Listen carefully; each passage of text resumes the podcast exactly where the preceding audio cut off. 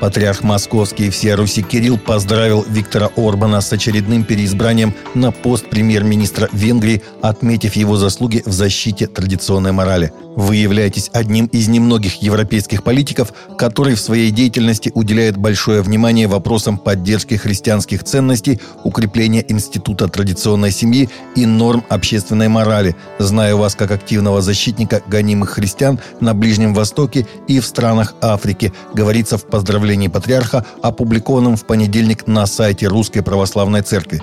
Патриарх Кирилл отметил, что в последние годы во многом благодаря поддержке и личному участию Орбана между венгерским государством и русской церковью сложились добрые отношения.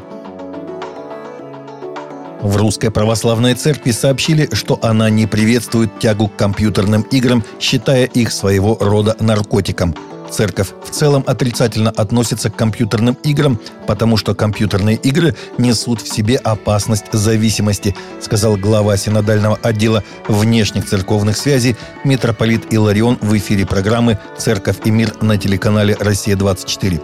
По его словам, компьютерная игра может на какое-то время, на несколько часов, дней или недель выбить человека из его нормального состояния, погрузить в иллюзорный мир, и человек может впасть в зависимость от нее.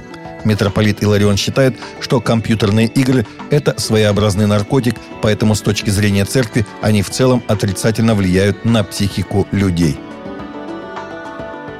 Госсекретарь Святого Престола кардинал Пьетро Паралин выразил надежду, что арест в Гонконге кардинала Иосифа Дзеня не приведет к ухудшению отношений с Китаем.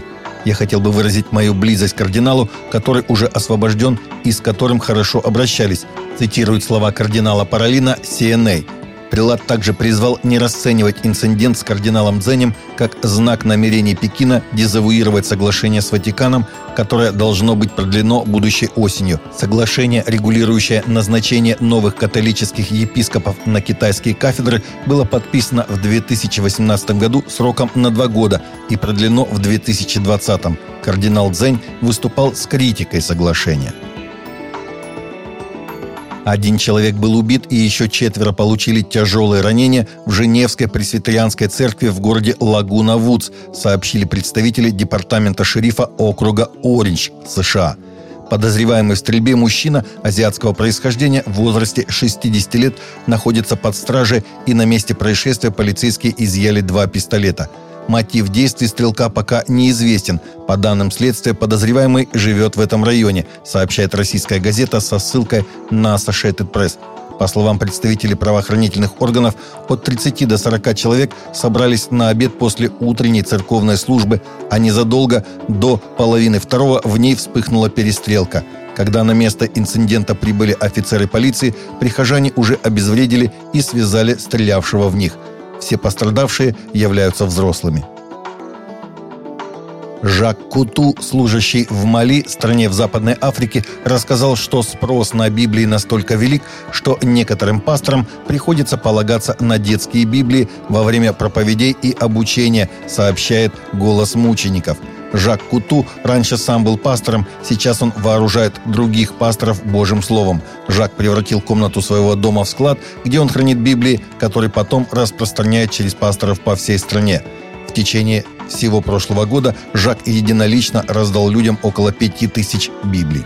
Мали – страна на западе Африки, не имеющая выхода к морю. По переписи населения 2009 года мусульман в Мали 94,8% населения, христиан около 2,5%. По сообщениям Open Doors USA, сегодня масштабы преследований христиан в Северной Корее достигли такой степени, что поклоняться Иисусу или даже владеть Библией опасно для жизни – Согласно сообщениям, даже тайно могут собираться немногие. Собираются обычно, чтобы молиться и делиться Словом Божьим друг с другом.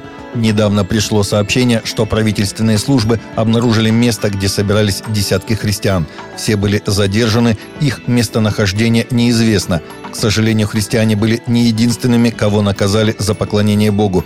Члены их семей также понесли суровые наказания – в течение 20 лет Северная Корея занимала первое место в мире, где труднее всего следовать за Христом.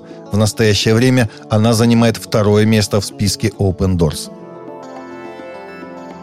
Миссия «С ума самаритянина», которой руководит американский евангелист Франклин Грэм и которая регулярно доставляет в Украину критически важные предметы помощи и продукты питания раз в неделю, вывезла из Украины в Канаду 28 человек, среди которых женщины и дети.